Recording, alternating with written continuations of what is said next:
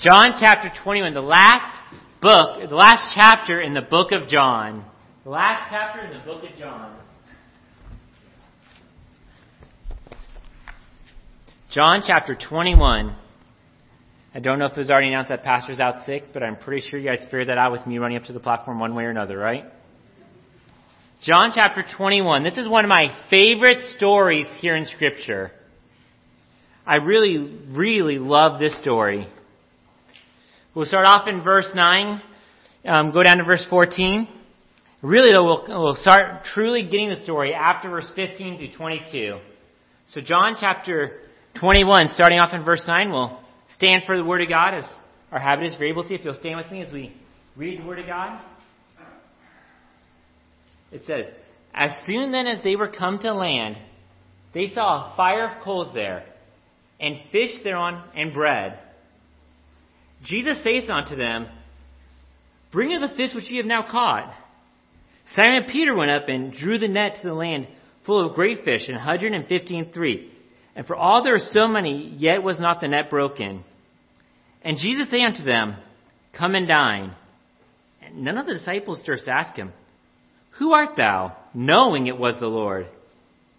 Jesus then cometh and taketh bread, and giveth them, and fish likewise. Now this was the third time that Jesus showed himself to his disciples. After that he was risen from the dead. Let's pray and let's have a little campfire chat with Christ tonight. Uh, dear Heavenly Father, thank you for tonight. First, we want to stop and again pray for Pastor. You help him to feel better. You, you would help him just to physically get well. I pray, Lord Jesus, that as we look at this passage of Scripture, that we would be challenged tonight through the chat, little campfire chat you had with your disciples. We pray, Lord God, that you would help me to clearly and distinctively declare your word.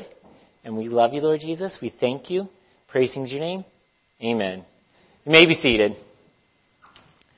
Growing up as a kid, we went camping a lot. I don't think, as far as I can remember back, I don't actually remember staying in a hotel until I was like a late teenager after my mom and my dad and stepmom, Carrie, had gotten married and she kind of put a stop to those kind of things, right? As a kid, we went camping all the time. It was a, almost like a ritual that we would do, a passageway of when you hit the second grade to be able to go on this big hike with us the week after Labor Day every year. It's a three mile hike in the, in the high Sierras up to Chickenfoot Lake. You had to jump in a lake made out of glacier water. It was, I mean, that, that was like a rite of passage for us growing up. I loved going camping as a kid. And one of my favorite parts of camping is sitting by the campfire. At the end of the day, you're kind of exhausted right from the hike. You, are there at the campfire. It's getting late. It's beautiful out there. And it makes you kind of reflective. Makes you very meditative, doesn't it? I love those times out there camping several, several times doing that as a kid. And as we think about this story, that's kind of where they're at now. They're sitting around the campfire. To bring those who don't know the story off the top of their head back up to speed, this is the third time that Jesus saw his disciples after he rose from the grave. First two times were up in the upper room. First time, Thomas wasn't there. Second time, there he was. Um, Thomas was there. That's where you get Thomas falling down saying that great verse, my Lord and my God. And after that, Peter kind of got depressed, didn't he? He, he kind of gave up. He had uh, one time the great disciple, but then three times he denied even knowing Jesus. The third time cussing the guy out. Says cursing and swearing. Um, he was the, one of the first people there at the cave, at the, the tomb, but after a couple of days, he realized he blew it gave up and turned to the disciples and says, You know what, guys? I go a fishing. I give up. I'm going, to go back to my old job. Seven of the other disciples said, We also go with thee. By the way, quick little side note. If you were to give up on church, if you were to stop coming, who would you take out with you? Peter quit, and seven of the other disciples quit with him. If you quit church, who else would quit with you? You gave up on God. Who else would you take down with you? They went fishing that night, these professional fishers, and they caught nothing. Not a fish. Suddenly a stranger shows up on the shores and says, Children, have you any meat? No. Why don't you cast on the right side of the boat? I don't know how many of you have ever been fishing, but the left side or the right side really shouldn't matter that much, especially with a net, right? Throw it on the, throw it on the right side and what happens? Oh. The mul- it says, they were not able to draw it for the multitude of fishes. John suddenly gets a bright idea. That's the Lord! Yes, yes it is. Peter gets so excited, he jumps out of the boat and swims to Jesus. The other guys, you know, bring the boat in. And there is the campfire. Jesus has some fish already on there, has some bread, and tells them, don't you guys come and dine? Let's have some dinner. Breakfast probably by this time. They knew it was the Lord, and they were ready to hear what he had to say. I'm sure they were kind of scared as they knew they weren't supposed to be there, kind of nervous, almost expecting to get their face ripped. Are you familiar with that phrase? They're expe- almost expecting to be chewed out. But instead, Jesus just simply asked them a couple questions. And tonight as we look at these questions, I want to then reflect back to them, to put ourselves there at that campfire. And as Jesus asked these questions to Peter, let's also ask them to ourselves. And look at these questions and apply them to our lives. The first thing that Jesus asked Peter, it says in verse 15. So when they had dined, Jesus saith to Simon Peter, Simon, son of Jonas, Lovest thou me more than these? Well, he saith unto me, Yea, Lord, thou knowest I love thee. That's why I think he said it too, just kind of, oh, yeah, yeah, Lord, you know I love thee. He saith unto them, Feed my lambs. Tonight I want to ask you, do you love God? Number one, do you love God more than stuff? Number one, more than stuff. Hey, making sure that was going to work right tonight. As they're sitting here, it's pretty obvious, you know, that around them would have been either fish, or the bones of the fishes they just ate. Um, they brought in the 153 fish. I'm sure these guys didn't eat 153 fish. So they might have been smoking some more so they can have them later on. Getting Marge right out some fish jerky, which does not sound appealing to me. So as they're sitting there surrounded by Peter's livelihood, by what made Peter money. And we know Peter's a pretty good fisherman. They had at least two boats and they had employees. So he was pretty good. He said, look, Peter, do you love me more than these? Do you love me more than this stuff? Do you love me more than these possessions? Do you love me more than stuff? And tonight I stop and ask you, do you love Christ more than you love stuff? Possessions, materials, having a nice house, having a nice car. Let's see three principles to prove our love, if we really do love God. Three principles I want to help teach us real quick. First would be the principle of priority. What comes first in your life? What is the highest priority? What does your schedule say is your highest priority? So whatever that thing is, that's what you love the most. It is your highest priority. Of course, it makes me think of Mark 8:36. For what shall it profit a man if he gain the whole world and lose his own soul? What shall a man give in exchange for his soul? We know that no man can serve two masters, for he will either hate the one and love the other, or else he will hold to the one and despise the other. He cannot serve God and mammon. We can tell how important something is to you by what it takes to knock it off your schedule. Whatever is the higher priority, that become, that is what you love more. For example, if something's going on at church, I'm going to be there. I don't care what it is, I'm going to be there. That has been my principle for the last 13 years. Well, you're, you're a pastor, you're a preacher. Of course it is for you. This was before I was a pastor before I was a preacher. When I had a job at the storage units out there in Las Vegas, if something was going on at church, I was going to be there. I would show up Wednesday nights. I would show up. I'd have to sit in the back with a metal folding chair because I was just covered in soot from working on those U-Haul vans. But I was going to be in church. Tuesday night visitation. I was there at church. We had an activity on Thursday nights. I was always there. Going back to when I was a kid. I mean, church was such a priority to me. I used to have to walk two miles to church. Uphill, both ways, in 100 degree weather, right? There, there's an overpass. But church was my priority. So I was going to make sure, even if I had to walk there, I was going to be there. How's Christ in your schedule? Is it something you'll squeeze in if there's time? Sometimes we have stuff in our schedule that really doesn't matter. I've been wanting to take Kiara up to do a special activity over at the Danbury Mall for about a month now, and stuff just keeps getting knocking off the schedule. I was planning going tomorrow. Somebody mentioned we're having a meeting Monday, so it got bumped because it's not really all that important. It's not a priority. Is Christ a priority in your schedule? Is he a priority? Y'all know I'm going to talk about next, of course, is going to be the finances, right? Because you cannot serve God and mammon. Mammon, is, of course, there is a word for finances. Do you love Christ more than money? No, I don't. Well, then are you willing to skip church for a paycheck? Are you willing to miss a service so you can make more money? Well, then money is what you love more.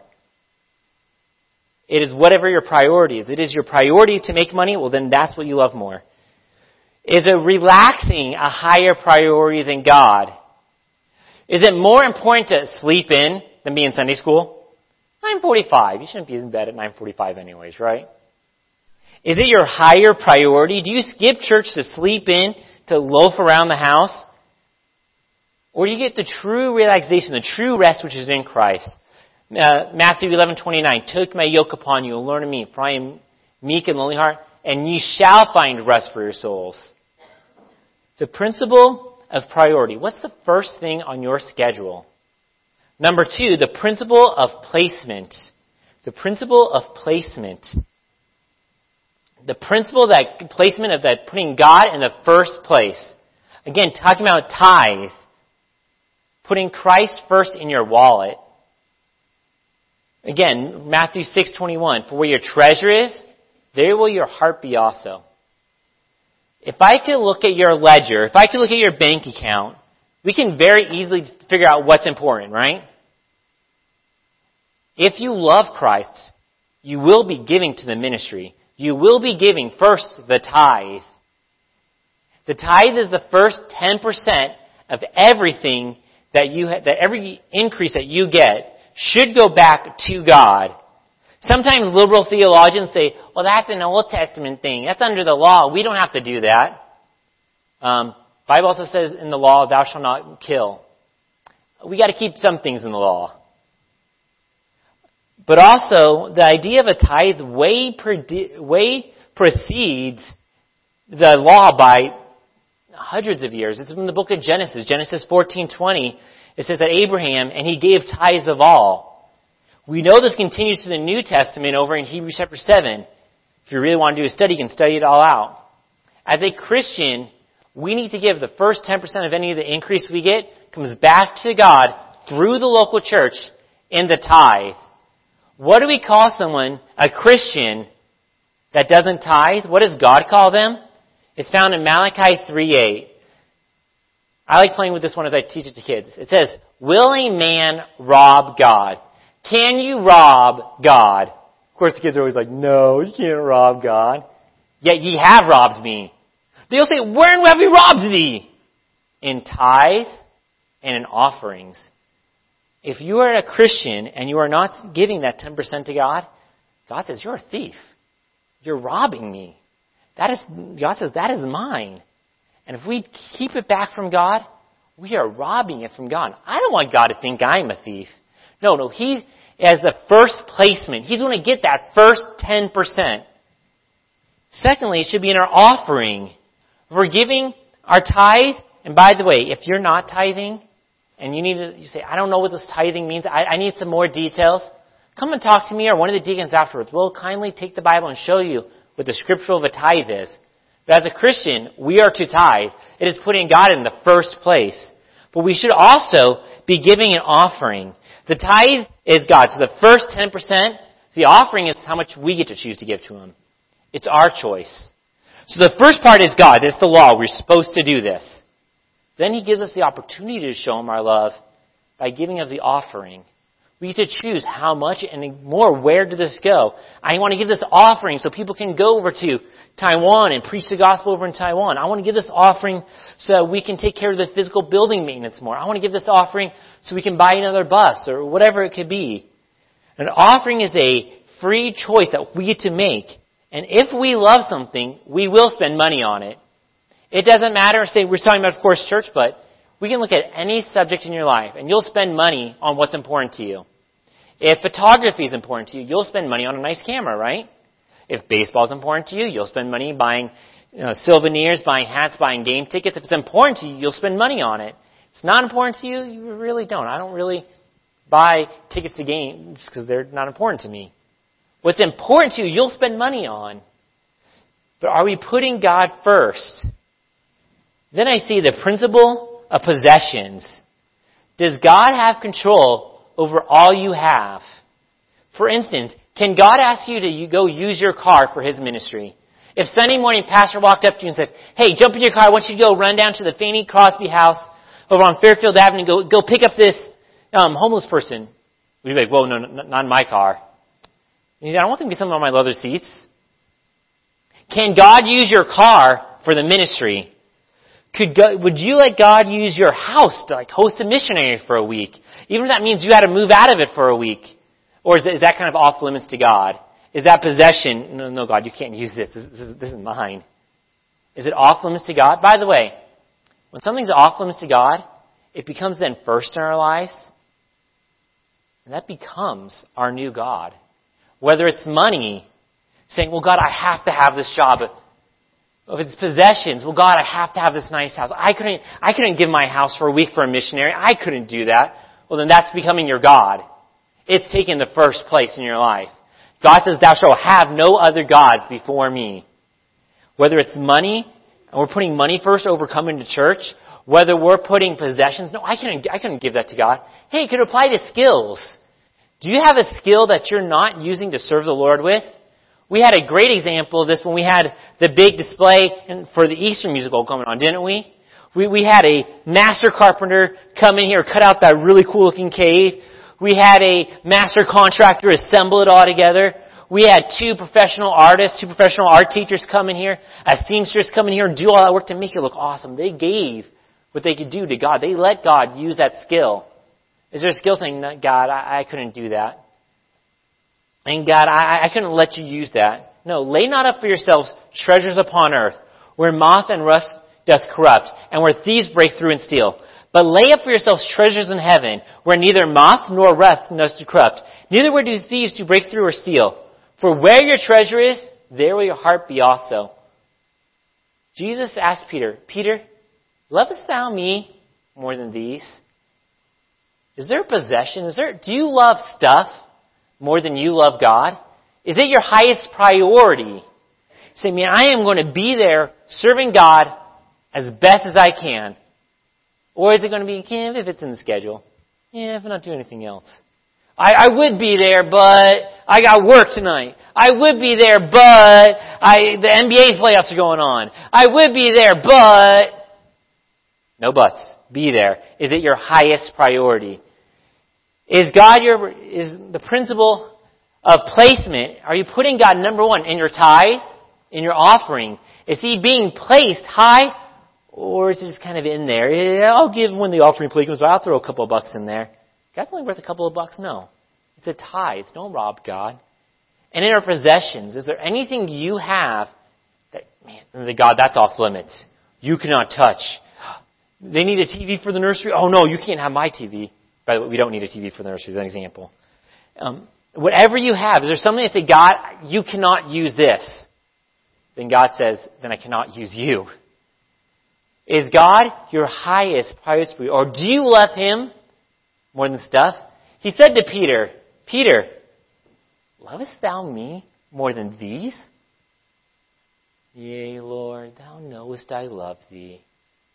Is that how we're going to respond to Jesus? Yeah, Jesus, you know I love thee. Then feed my lambs. Verse 16, He saith unto them the second time, Simon, son of Jonas, Lovest thou me? He said, Yea, Lord, thou knowest I love thee. He saith unto him, Feed my sheep. You know what's kind of interesting here? There's a little bit of a word difference between 15 and 16 when Jesus responds to him. Did you notice that? He asked, first time he told him, go feed my lambs. Second time he says, feed my sheep. There's a difference, right? It's not the same word. Is that a mess up in the Bible? No, it's actually very interesting. When I think of the word sheep, it instantly makes me think of a shepherd. Of course, we think, we think of a shepherd, or think about being an under shepherd, being a pastor, as we use the term nowadays. So we know in the Bible there's several terms for the word pastor. You could also call a bishop, you know, Bishop Levine. Sounds kind of weird. Um, we use the term elder, Elder Levine. I'm already feeling old enough, just turning 30, so let's let's. Um, several of you rolled your eyes, right? Um, there's the term presbyter. No, no, no. I like the term pastor. Um, the under shepherd, though, is another scriptural term for it. Another term showing that you are the shepherd of this flock. Makes me think of Matthew 16, 18, where God calls Peter, and thou art Peter, and upon this rock I will build my church. Peter, of course, we know becomes one of the first pastors in history. So when he says to them, you know, feed my sheep, makes me think Jesus was telling Peter, hey, I want you to serve.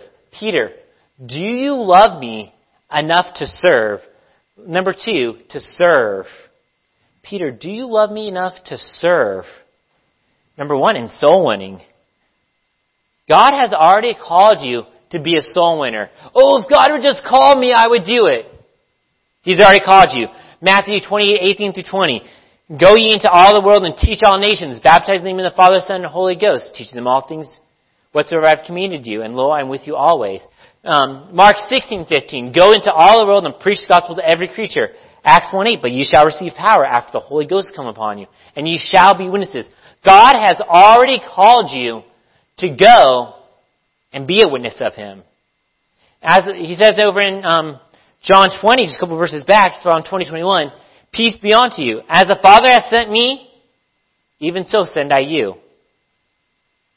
So it's not a matter of does God want me to be a soul winner? Yes. Yes, He does. God has called you time and time again in His Word to go out there and tell other people how they can have salvation. So it's not a matter of, God, do you want me to do it? Yes, yes, He does. The question then is, why aren't you? If you, if you're not, why aren't you? Why are you or why aren't you? A verse that I read the other day that got me really convicted was over in Mark 8:38. It says, Whosoever therefore shall be ashamed of me and of my words in this adulterous and this sinful generation, am I ashamed to talk about Christ? Of him also shall the Son of Man be ashamed when he cometh in the glory with his Father and the holy angels. It's not a matter of does God want you to be a soul winner? Because yes, yes he does.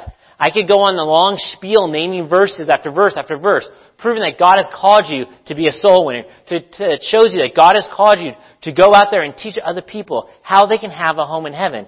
The question is, why aren't we? Why aren't we?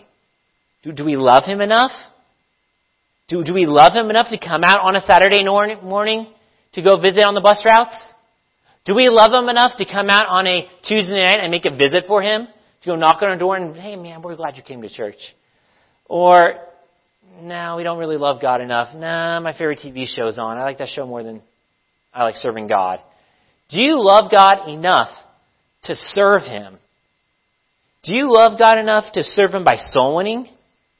Do we love God enough to serve Him in sitting? In sitting, that's a weird phrase. I don't just mean sitting in the pew. I mean sitting with those, like the father and widows over in James 127. Pure religion, undefiled before God the Father is this.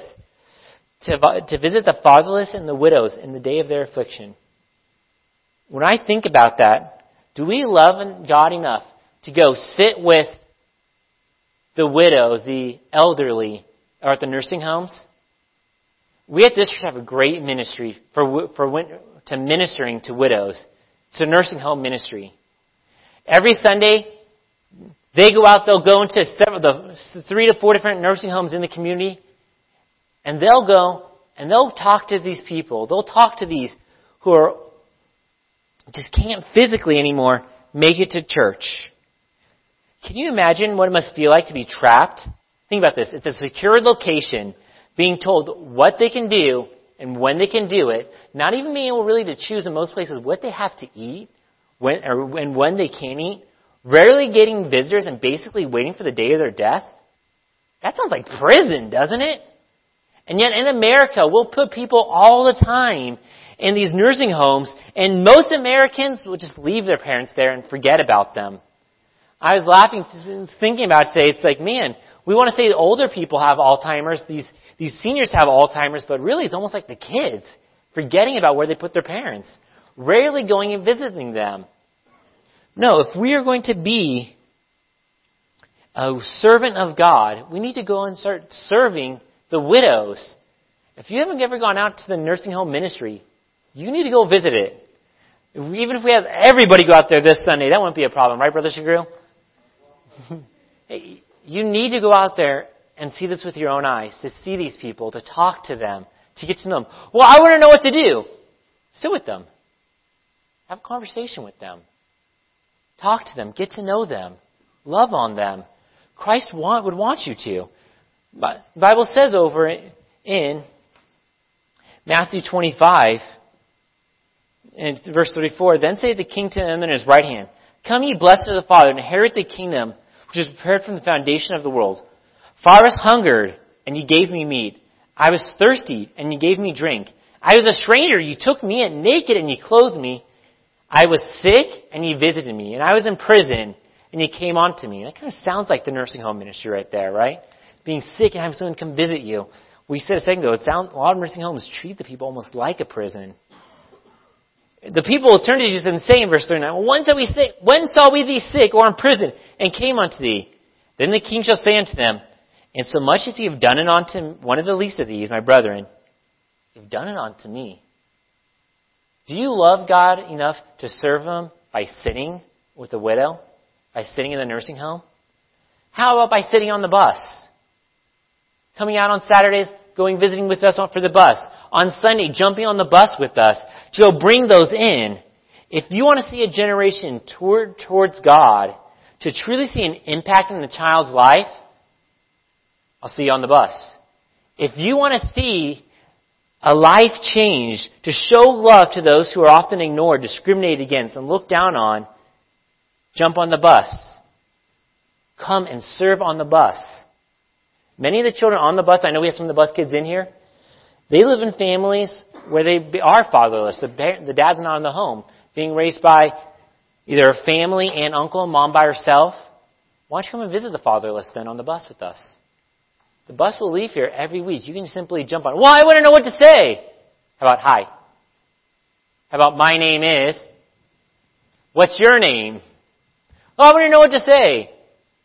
Start loving on them. Say, Jesus loves you. That's all I know what to say, but Jesus loves you. Good. For whosoever shall give a cup of water to drink in my name, because ye belong to Christ, verily I shall say unto you, he shall not lose his reward. Mark 9:40, Mark 9:41. Do you love Jesus enough to serve him in sitting, in soul winning? How about in speaking? Do you love Christ enough to serve him in your speech, what you're talking about? Again, we talk about soul winning, but I'm thinking about ministering to the saints. Um, Ephesians 4:29. Uh, Let no corrupt communication proceed out of thy mouth, but that which is good for the edifying, that it may minister grace unto the hearers.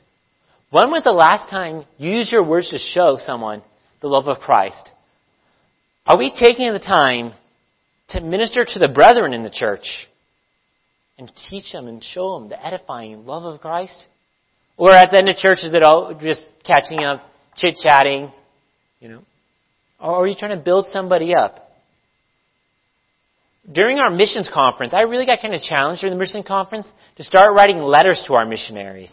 Just I, so I started shooting them emails. It has been so amazing. By the way, why don't you do the same? Their emails, a lot of them are back there on the board, so it's easy enough to do. I can shoot you a copy of their emails too if you want. I'll shoot them texts. I'll shoot them emails saying, hey, just want to say you're the missionary of the week. We're going to take extra time this week to pray for you. I'll get back some emails and it's just like, wow, they're really praying for us. I got one from Brother Everly a couple hours ago saying, hey man, I'm so glad you're praying for us. This Sunday we're supposed to meet in a new building and we don't have it secured yet. Will you guys pray for us that we can get this building secured so we can start this new church? By the way, let's pray for him. If he's trying to start this new church, that he can actually be in the building. Hey, we say a quick response. I sent him a response saying, yes, we will be praying. Can we serve people this week in our speech to be an encouragement to them, to edify them, to build them up? Is this going to be the chit chat? Do we love Christ enough to serve Him in soul winning, to, to serve Him in sitting on the bus in the nursing homes? Do we love God enough to serve Him by our speech, by what we're saying? Peter, do you love me? Yea, Lord, thou knowest I love thee. Well, feed my sheep. I got a job for you to do. Finally, tonight, we get to the hard passage, the last time he asked the question. This part, though, should kind of make us squirm a little bit. Because the next one is very pointed in verse 17. He says, Simon, son of Jonas, lovest thou me? Peter was grieved because he said unto him the third time, Lovest thou me? And he said unto Lord, thou knowest all things. Thou knowest I love thee. He said unto them, Well, feed my sheep. Verily, verily, I say unto thee, when thou wast young, thou girdest thyself, and walkest wherever thou wouldest, wherever you wanted. But when thou shalt be old, thou shalt stretch forth thine hand, another shall gird thee, and carries thee whither thou wouldest not. This he spake, this spake he, signifying by what death he should glorify God. And when he had spoken it, he said unto Peter, he said unto him, Follow me. Peter, are you willing, do you love me enough to suffer? Do you love me enough to suffer? Before Jesus went to the cross, he told his disciples, one of you is going to betray me. No, we would never betray thee. In fact, Peter even says over in Matthew 26, 35, or 33 says, Though all men should be, be offended because of thee, yet I will never be offended. What did Jesus say unto them? Verily, verily, I say unto thee, that this night, before the cock crow, thou shalt deny me thrice. Peter no, no, no. Though I should die with thee, yet I will not deny thee. Likewise said all his disciples. And what happened? He denied Jesus. Oh man, I will die for you, Jesus. Hours later, he after he cuts off Malchus' ears, Peter fails to love Jesus three times. Not, I know not the man. I, I don't know the man. I don't understand what you're saying. The third time it says that he turned around and started cussing them out. It uses the term in Matthew 26, 74. Then he began to curse and to swear, saying that I know not the man. And immediately the clock crew. Jesus, although I will die for you. A couple hours later, I don't, I don't, know him. So when Jesus asked, said, look, do you love me enough to suffer? Because if you follow me, you will. Because you were, when you're a kid, you wouldn't do what you wanted. But when you're old, they're going to take that with what it's not. Peter, you said you would die for me before. Do you really love me that much? Tonight, I want to stop and ask, do we love Christ that much? Do we love Christ enough to step out in trust and say, God, I'm going to follow you. God, I will suffer for you. God, whatever you want me to do, I'm going to step out in trust. Even if it scares me. Even if I have to suffer, are we willing to step out to sell your house, pack your bags, and move to Afghanistan, moved to Iraq to become a, to become a missionary? Ah, I mean, I couldn't do that. They might kill me over there. Are you willing to suffer for the cause of Christ? Luke 14:26 If any man will come to me and hate not his father and his mother and his wife and children and brethren and sisters, yea, and also his own life also, he cannot be my disciple. Whosoever does not bear his cross and come after me cannot be my disciple. Do we love Christ more than we love even our own family? Do we love Christ enough more than even our own lives? I can suffer for Jesus. Then you don't really love him enough. You're not one of his disciples. I, I couldn't do that. Then you don't love Christ enough. I was thinking about today in, in, in America, so many of us are afraid of Muslim extremists, aren't we? There's all this talk about them. And we, we think about here in Connecticut, New Haven is one of those sanctuary cities where they took in thousands and thousands of refugees. And some people are afraid, oh, what what if we need attack here? Well, there's a way to stop any Muslim extremist attack. You know that, right? To win them for the Lord. But too often we get just too afraid. We see someone wearing one of the, um, I wrote the names down, I'm not even going to try to pronounce those names. We see them wearing those headdresses. We see them walking down towards the mosques, and I can't talk to them. Where, where does they do something about to, to me? Then you don't love Christ enough. You don't love Christ more than your own life. He said, you cannot be my disciple. But, but they could hurt me. Yeah, well the cross hurt a lot more. Having our sins put on Him hurt a lot more. But, but, what, if, what, what could they do unto me? Well, the Lord is on my side. Whom shall I fear? What can man do unto me? Psalm 118.6. The Lord is my friend. I will not fear. What can man do unto me? The wicked flee when no man pursueth. Proverbs 21, 8, uh, 28, 1 says, But the righteous are as bold as a lion. Are we willing to even suffer for Christ? Or is it, no, I can't do that. Are we willing to even step out of our comfort zones to suffer for Him? To, okay, God might, what if God called you to sell your 401k and give that money to the church? I couldn't do that. Then you love it more than God. But, what, but I, I need that. Okay, well, are you willing to suffer? But my life, I, I need that for retirement. Yes. Are you willing to suffer for Him? Are you willing to step out and do something solely by faith? For without faith, it is impossible to please God. Hebrews 11:6. For he is, for without faith, it is impossible to please Him. For he that cometh to God must believe that He is, and that He is a rewarder of them that diligently seek Him. Are you willing to step out in faith and obey Him, even if it's not comfortable, even if it hurts, if you have to suffer for Him? Are you willing, do you love Christ enough to sit and to suffer for Him, to step out in faith? Now, when Jesus looked at Peter and said, Are you willing to step out and suffer for me? Peter, in turn, said something kind of funny. This would not be my first response by someone saying, Hey, this is how you're going to die. He says in verse 20, Then Peter turned to the disciple to whom Jesus loveth, following, which also leaned at the leaned at supper and said, Lord, who's it that betrays these? Talking about John. He was identifying with John, okay? So he turned around and saw John. Peter saith unto him, Jesus, what he do instead? What, what shall this man do? Okay, God, if you're going to have me die, what's, what, what do you make him do?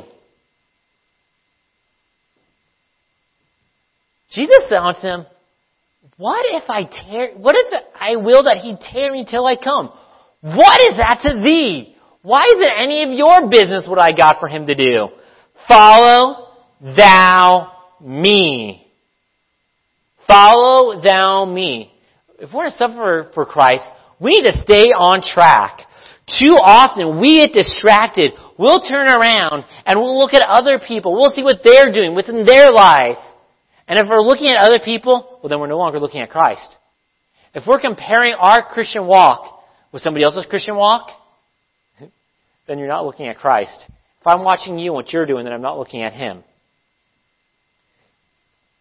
We need to make sure we're keeping our eyes focused on Christ.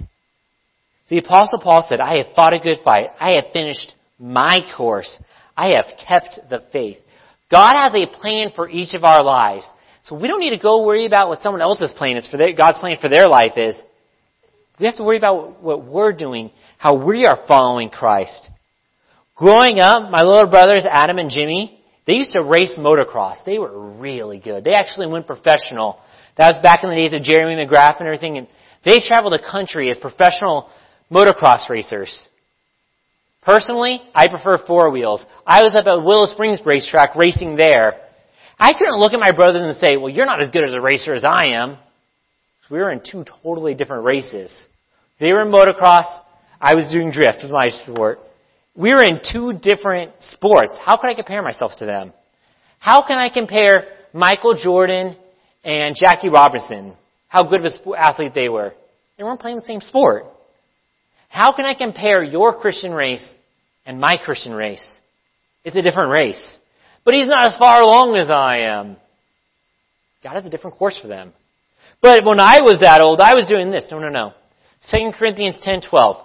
We for we dare not to make ourselves of the number or compare ourselves with some that commend themselves. But they measuring themselves by themselves and comparing themselves among themselves are not wise. Peter is looking at John and saying, well, what will John, what will he do? Jesus says, look, follow thou me. I got a plan for your life. You need to stay on target. Stay on track and be straight on target. Look, Peter, follow thou me. Follow thou me. Be straight on target. What's the target? Christ. Looking, um, Hebrews 12:2. Looking unto Jesus, the author and finisher of our faith, who for the joy that was set before him endured the cross, despising the shame, and is set down at the right hand of God. If our eyes are on Jesus, we will run, uh, we will run our race on a straight target instead of trying to compare ourselves to someone else. Again, if I'm looking at Brother B, then I'm not looking at Jesus. I'm looking at him. Doesn't make sense. We need to stay on target. We need to concentrate on what the Savior did for us. And if we concentrate, if we stay on target, we'll be willing to suffer for Him.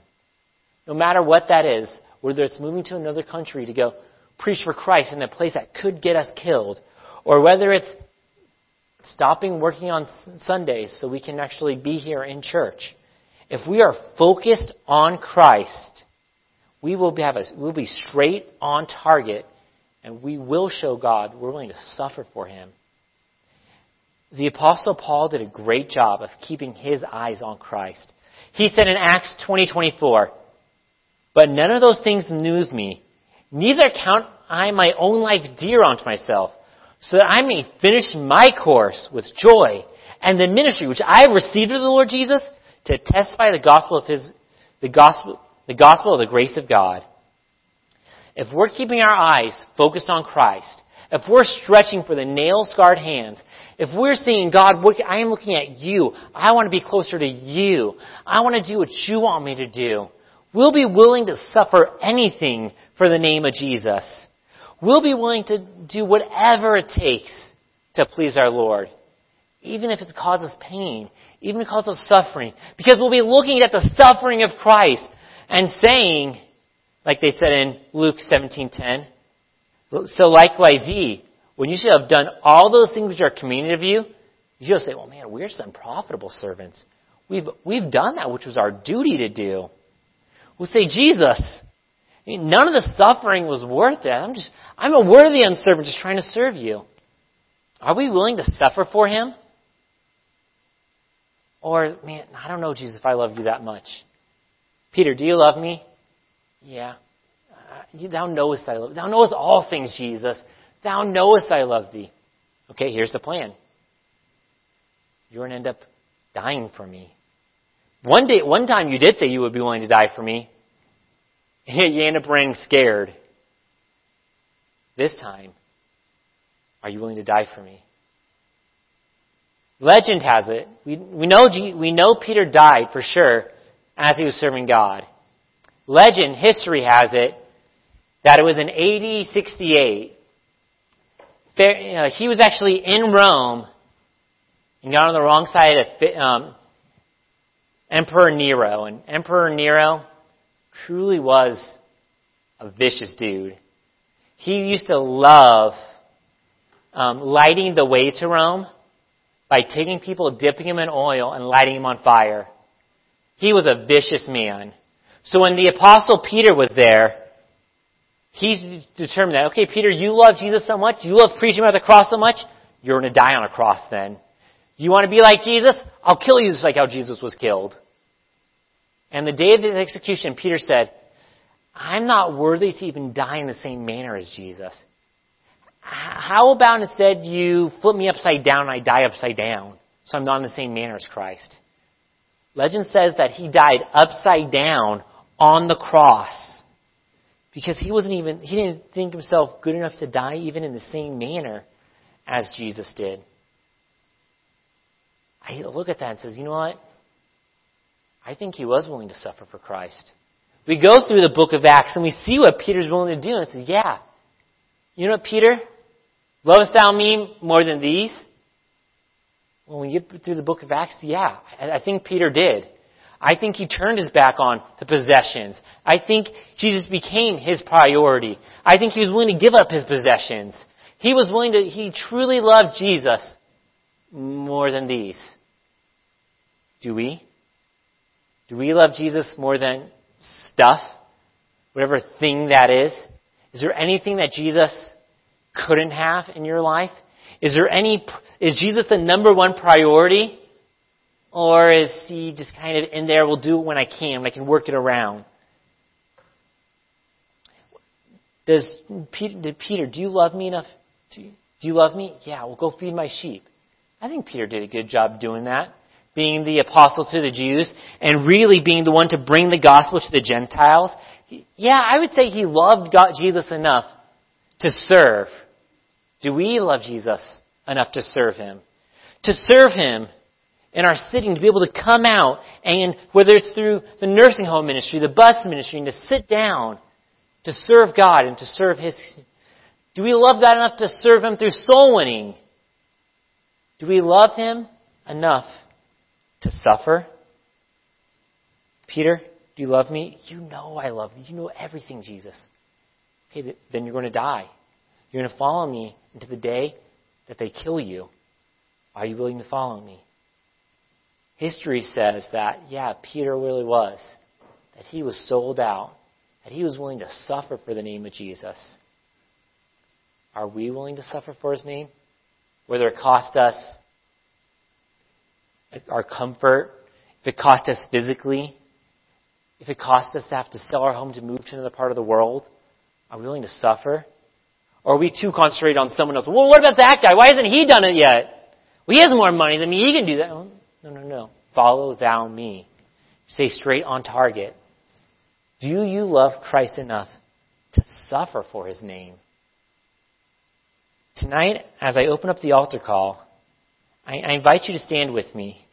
I want to challenge you to come down to the altar tonight and to tell Jesus how much he means to you. As I close in a word of prayer, why don't you come down to the altar tonight and tell him, Jesus, I do love you enough to serve, to suffer. Jesus, I do love you more than stuff. Let's pray. Dear Heavenly Father,